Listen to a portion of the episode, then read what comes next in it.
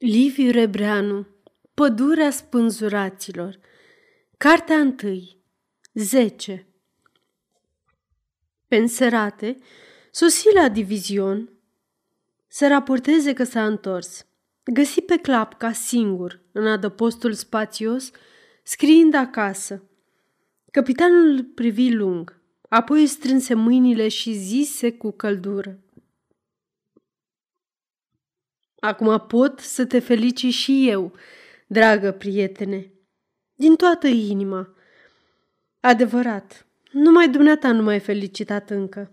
Adevărat, răspunse Bologa zâmbind amar, pentru vitejia... Pentru vitejia de a fi spus generalului ce i-ai spus. Îl întrerupse clapca cu un fior. Ai și aflat? se mira apostol. Oficial? Am aflat din înfățișarea ta, din mândria și liniștea ta. Se însufleți capitanul. Nici nu e nevoie să-mi povestești ce s-a întâmplat. Ochii tăi îmi spun tot, tot. Oh, măcar de-aș fi putut fi și eu ca tine, bărbat. Dacă am fi toți așa într-un ceas, s-ar sfârma lanțurile. Ca pe orice fricos, pe clapca îl înfierbânta curajul și energia altora. Cerul lui Bologa să istorisească din fir în păr scena cu generalul, întrerupându-l deseori cu aprobări turfașe. Apoi, când apostol sfârși, îl întrebă cu o curiozitate entuziastă. Ei, și acum ce ai de gând să faci?" Ochii lui Bologa licăreau blând. Răspunse de-abia peste câteva clipe calm, parcă ar fi spus că se întoarce spre perete. Acum, la noapte voi trece la muscali.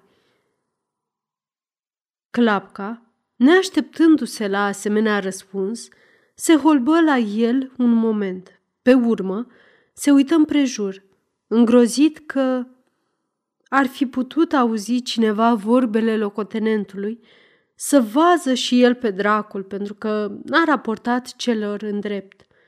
Ai nebunit, omule!" șopti cu glas rebegit de spaimă.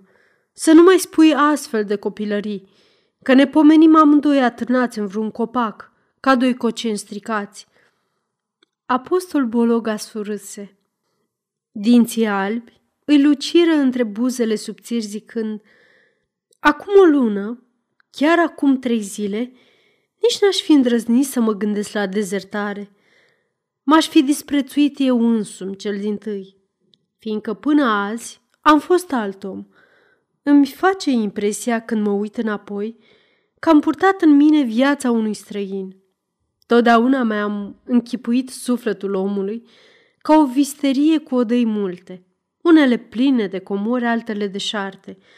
Mulți oameni, cei mai mulți, trăiesc toată viața în cămăruțele cele goale și veșnic deschise – căci celelalte sunt zăvorâte cu lacăte grele și cheile lor zac tăinuite în focul chinurilor.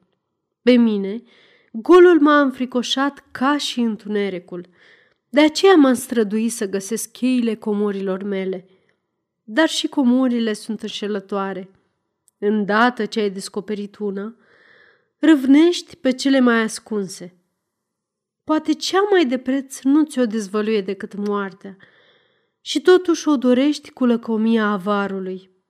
O fi deșartă chiar râvna aceasta. Fără ea însă viața n-ar mai avea nicio valoare și nu s-ar deosebi într-un nimic de viața unei gângănii. Azi simt că am descoperit o comoară nouă și trebuie să o apăr cu orice jerfă. Ce comori? Ce comori? Îl întrerupse clapca nerăbdător. Asta-s nerozi, prietene, fraze bologa și visuri bolnave. Realitatea e războiul cu moartea la braț. Lasă închipuirile, dragul meu, care cel mult complică și amărăsc viața, destul de afurisită. Domnule capitan, dacă ții la mine, te rog din suflet să nu mai dai niciun sfat, zise apostolul enervat urmând însă mai liniștit. Te rog foarte mult. Crezi că mi-a fost ușor să-mi dezbrac trecutul, ca o haină murdară și să rămân gol în mijlocul furtunii? Crezi că n-am încercat să mă înșel că sunt îmbrăcat? Chiar după ce am simțit frigul și ploaia biciuindu-mă, acum nimeni în lume nu mă va mai putea îndupleca să-mi arunc straiele noi și călduroase și să zgribulesc iarăși zdrânțele lepădate. Așa, te rog. Și poate că mâine noapte va începe schimbul de trupe. Va să zic că nu mai e timp de pierdut. Aș risca să fiu silit a te însoți în Ardeal. Și asta nu se poate. Te ascult și tot nu pot crede că vorbești serios, murmură Clapca acum îngrijorat. Se vede că ți-ai pierdut mințile ori că umbli să mori spânzurat. Dar nu pricepi, omule, că, mai ales după întrevederea ta cu generalul, vei fi urmărit pas cu pas și că vei fi prins chiar în clipa când vei încerca să... Tocmai de aceea trebuie să plec la noapte. Făcu bologa neclintit. Atunci te cheamă spânzurătoarea. Șopti capitanul desperat, pipăindu-și gâtul, parcă ar fi vrut să dea la o parte un lat închipuit. Apoi, după un răstimp, adăugă cu o tremurare de frică. În orice caz, eu nu vreau să știu nimic. Eu mă spăl pe mâini. Apostol Bologa se sculă liniștit și vrut să iasă. Clapca se repezi la el poruncitor. N-ai să pleci nicăieri. Am să te împiedic eu. Sunt comandantul tău și te voi opri cu forța. Poate că vrei să mă denunți? Întrebă Bologa apăsat, privindu-l adânc. Să știi că am să mă împușc dacă... Cuprins de o furie neputincioasă, Clapca a început să se lovească cu pumnii în cap, băiguind. E nebun. A nebunit. Ce să fac eu cu nebunul? Doamne, doamne, ce să mă fac? Apostol se apropie și zise mișcat.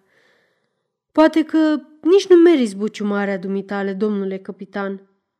Sunt ingrat că nu te ascult, dar acum zi-mi adio și îmbrățișează-mă. Capitanul se uită un răstimp la el, potolit brusc și cu fața grăsună asudată de durere. Apoi îl sărută pe obraj, plângând cu hohot și murmăind înfricoșat, iarăși cu însuflețire.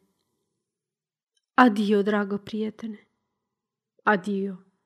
Și îl îmbrățișă, până ce, molcomindu-și puțin emoția, izbuti să-i spună rugător, Poate că te mai răzgândești.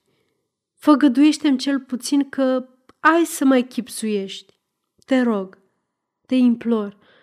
Ar fi îngrozitor să cazi în mâinile lor, să... să... spăimântător. Adio, răspunse Bologa, parcă nici nu l-ar mai fi auzit, ieșind repede.